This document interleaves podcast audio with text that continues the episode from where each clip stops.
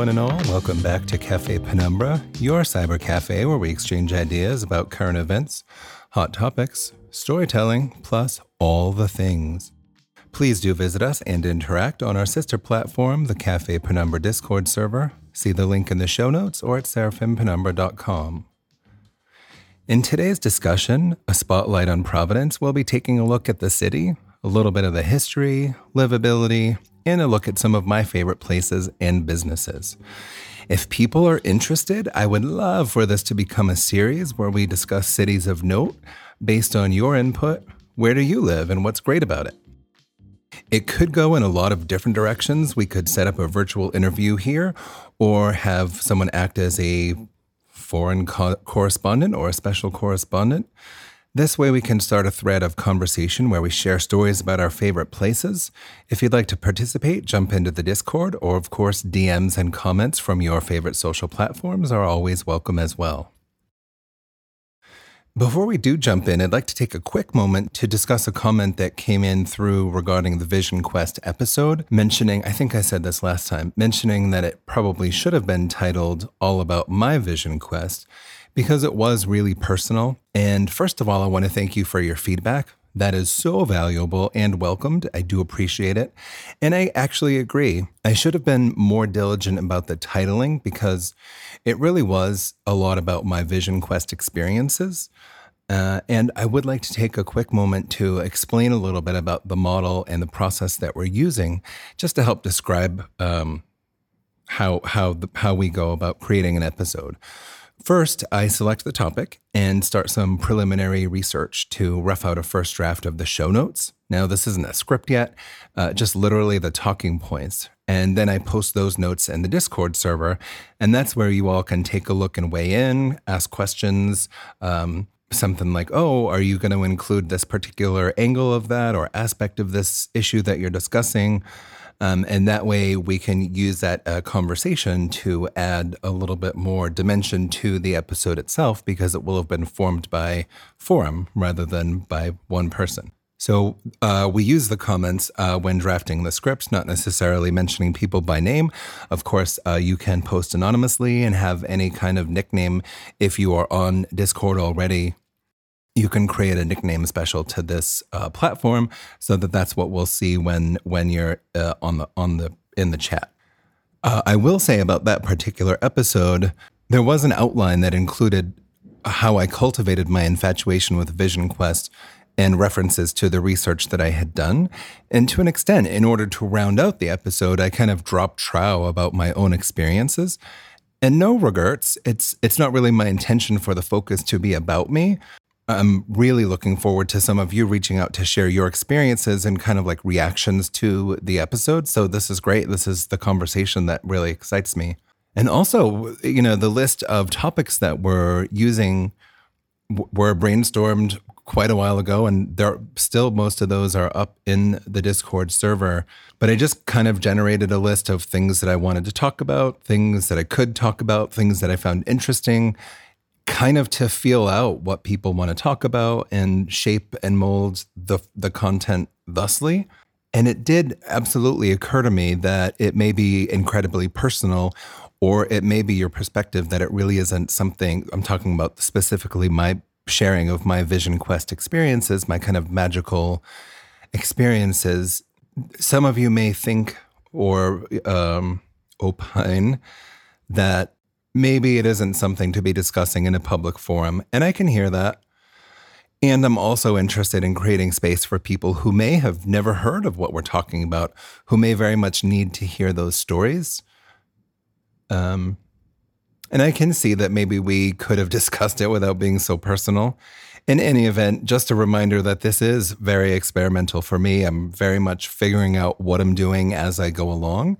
Uh, and the doors are, of course, open to your discussion, to your feedback, questions, comments. I'm fully open to the evolution and better making along with your contribution. So again, I do thank you for your comments and feedback. I do love all the compliments that people send in. Um, but of course, the feedback is really where the gold is, because it gives me a little bit of perspective and it kind of shares your point of view. So thank you, thank you, thank you. Thank you for listening. Thank you for your feedback. And uh, thanks for being here. And And it must be time for the breakdowns. I think about the ways that we communicate verbally. Maybe I'm a little bit of a word nerd. Sometimes I literally research the origins of words and expressions that we use, especially when they don't seem to make sense, like these idiomatic expressions. And here's my question. Why do people say, you have to take the good with the bad? That can't possibly be what the sentiment is supposed to be. It seems to be saying, everything is bad. Every once in a while, something good happens and you just roll with it. And I can see how, especially the last couple of years, that may be a common perspective. And I do think that you have to take the bad with the good.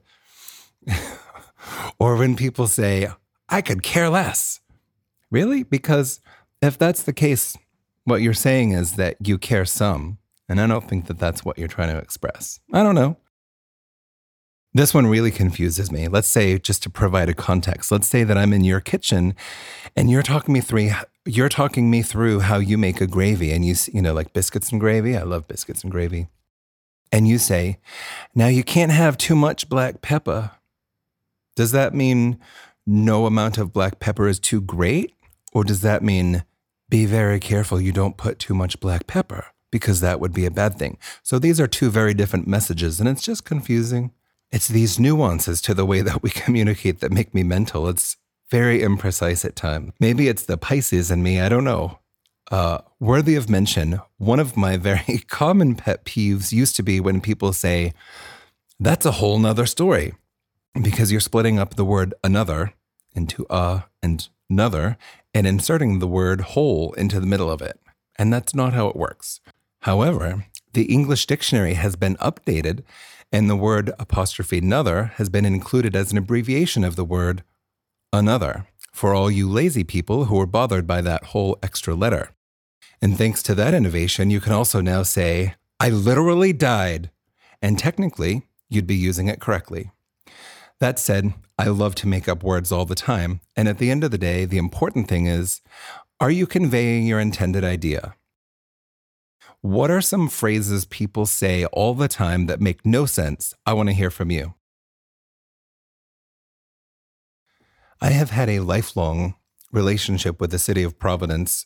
We hung out in cafes here before we were old enough to get into the bars and clubs. I've lived in Providence several times over the years. Once in the nineties, when our two-bedroom apartment on Smith Hill was three hundred fifty dollars a month. And we would host salons for our friends from A S two twenty's Pork Chop Lounge and from Rhode Island College and people that we met along the way. And when I left the Bay Area in twenty thirteen, what I really wanted to do was to go back to New York, but I couldn't find housing and um, really couldn't afford to endure that process because I know from experience it can be tenuous at best. So um, that's how I ended up here again. Providence is the capital of Rhode Island, although many people confuse it with Provincetown, Mass, or P-Town, and vice versa, and was founded by Roger Williams, who was convicted of sedition and heresy for his advocacy of separation of church and state, and for his condemnation of colonists' confiscation of land from the natives. This is my kind of rebel for sure. As a young person, my family lived about twenty miles east of Providence in Massachusetts. And that might seem very strange to you if you're not familiar with the local geography, um, because it's pretty much coastal. But in fact, Rhode Island exists in what could be considered the armpit if Massachusetts' Cape Cod were the arm, if that makes sense. And so, yes, um, Massachusetts, where I grew up, was east of here almost directly by about twenty miles. And uh There was a bus that we could take when we were in high school. I think it was two dollars, and it would bring you from the center of Taunton to the center of Providence for two dollars, which I thought was a bargain. And from there, we would hike up College Hill and over to Thayer Street, where Alston Beat was. And in those days, Hot Topic didn't exist. And if you really wanted to get a pair of Doc Martens, that was one of the only places we knew of where you could go. But also, we enjoyed people watching. There was a contingent of Mohawks and multicolored hair and facial piercings and tattoos. And for a time, that was a reliable way of connecting with like-minded individuals. Uh, That did change quite a bit when the street itself became a little bit more commercial. There's an Urban Outfitter there now and just isn't quite hitting the same as it used to back in the nineties, but I guess nothing does. As we got older, we hung out at Club Babyhead, which is long gone, but has been replaced by Ego, which is the biggest gay nightclub, club club, in uh, in town. When Generation X, the not ironically named gay club, opened on the promenade, that became the new hub of our city explorations. In those days, downtown Providence, we avoided pretty much at all costs. A lot of the streets were blockaded by concrete, uh, I think they're called Jersey barriers, to obviously prevent cars. But there really wasn't any place that you'd want to drive to anyway. And all along the river, a dilapidated rail yard was a rampant breeding ground for the city's seedy underbelly. But that was all about to change as the Providence Place Mall was built, and an urban redevelopment project began transforming the downtown into a thriving cultural district with booming restaurant, art, and music scenes. The old railway became what is now known as Riverwalk Park.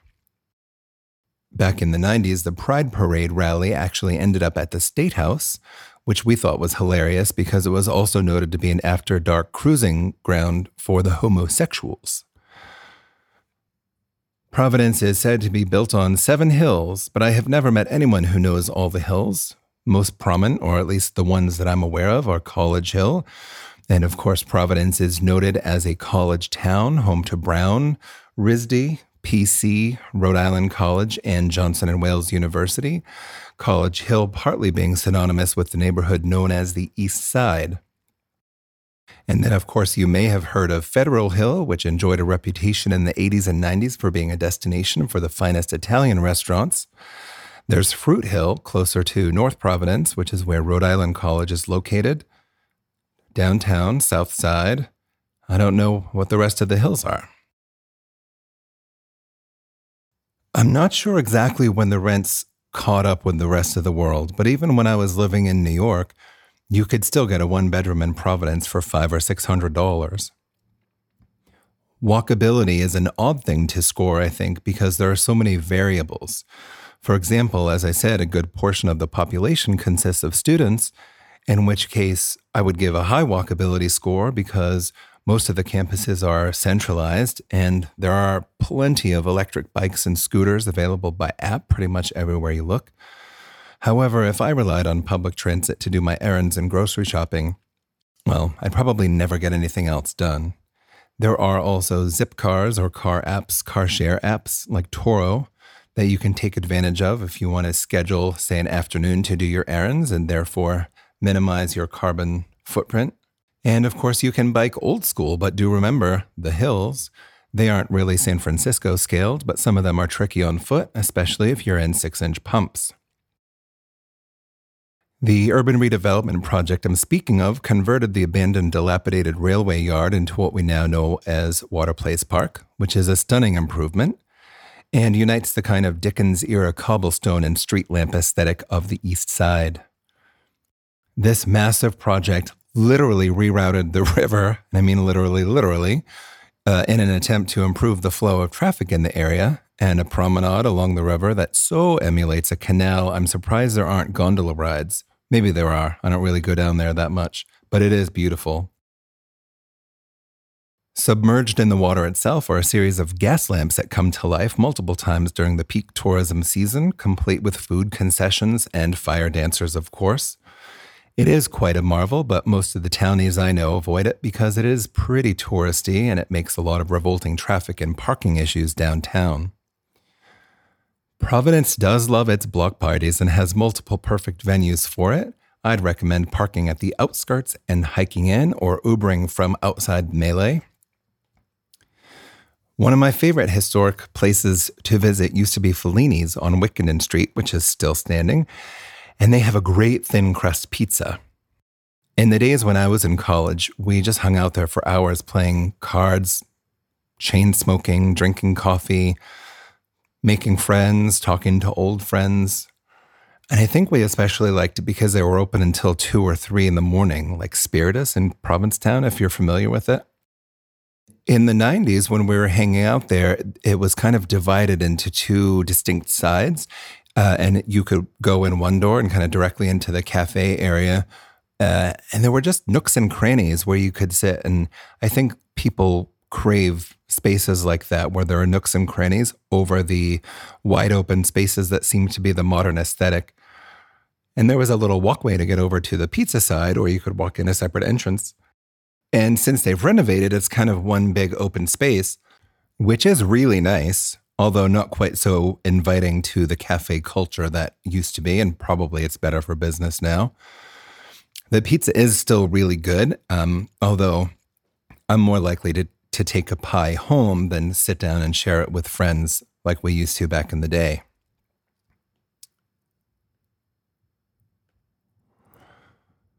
One of my favorite places to brag on is Gracie's, a top-notch restaurant on Washington Street downtown.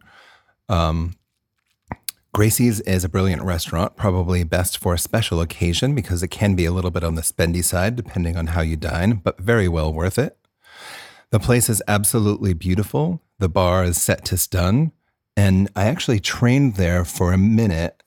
And when I tell you the kitchen was the most clean, immaculate kitchen I have seen during the middle of service, it was just like very impressive. They make everything from scratch, of course. And if you didn't think that a sweet pea tendril sorbet would make your mouth water, you'd be in for a surprise. Gracie's has a sister venue as well, a vegan bakery. Uh, and the way that I understand it, there's a rooftop garden at the... Uh, at the bakery that produces herbs and produce for both establishments.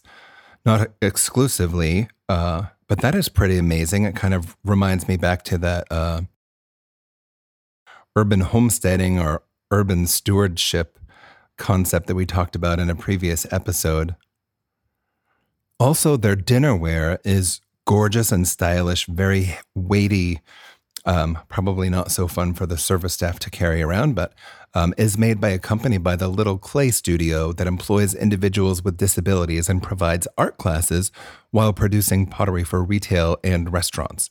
And I just think that is such a progressive model, so I'm happy to recommend uh, dining at Gracie's whenever you're in town. It is not to be missed. Next on the list is A S two twenty. A S two twenty is a nonprofit community arts organization here in Providence that provides affordable access to galleries, performance venues, educational opportunities, residential spaces, and work studios. One of our friends used to um, live in one of the live work spaces there, which was subsidized, and it afforded him a place to have to live affordably and also have access to creative workspace.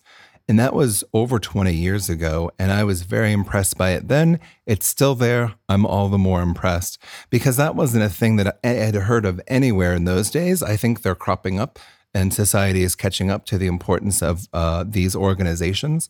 And of course, the steadfast individuals who work tirelessly to make it function, um, make it really a special place. When when I was, as I said earlier, when I lived on Smith Hill in the nineties, we used to go to Pork Chop Lounge, which was a sketch comedy show, and it was hilarious. And uh, so lots to take advantage of there. I just love it. I think it's a brilliant model. And uh, I especially want to hear from you if you have something like A S two twenty where you live. Uh, please let us know. I'd love to um, shed a light on that um, to let people know about things around the country that are and beyond.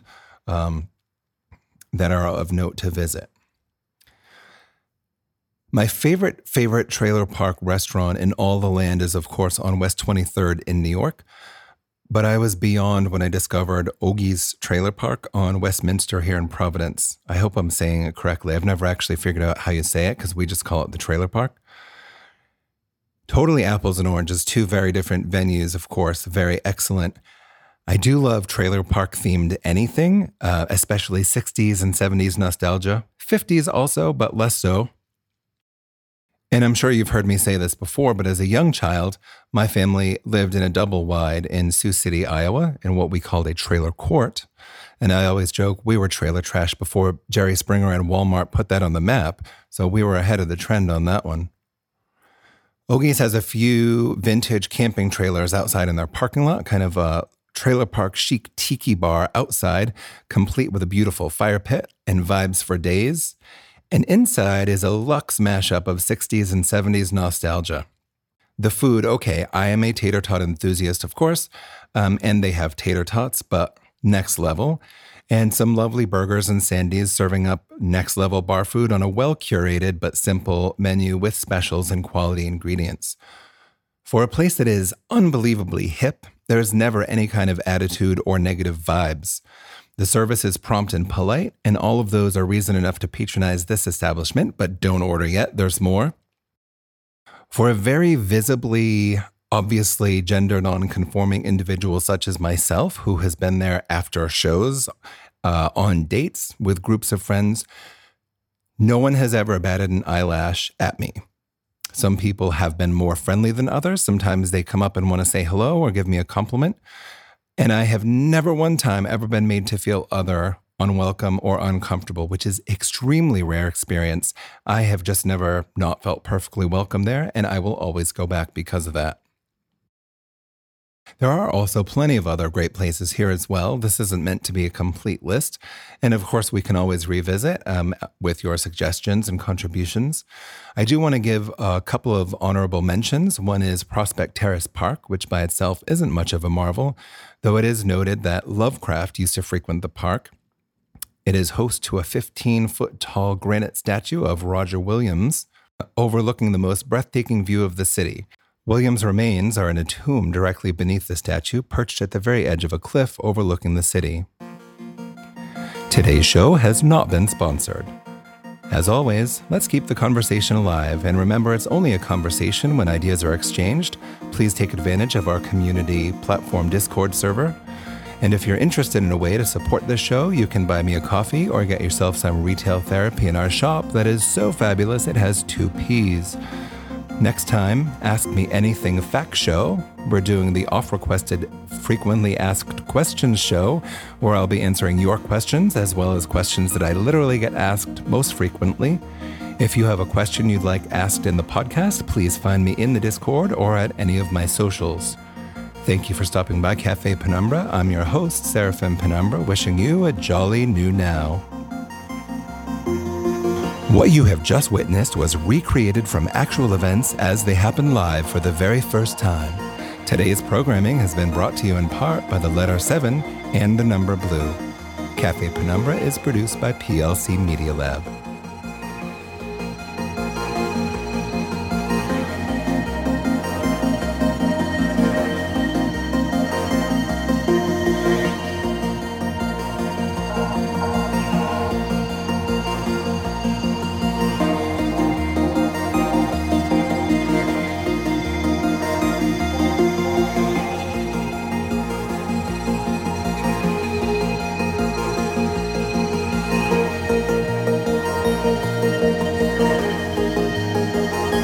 Thank you.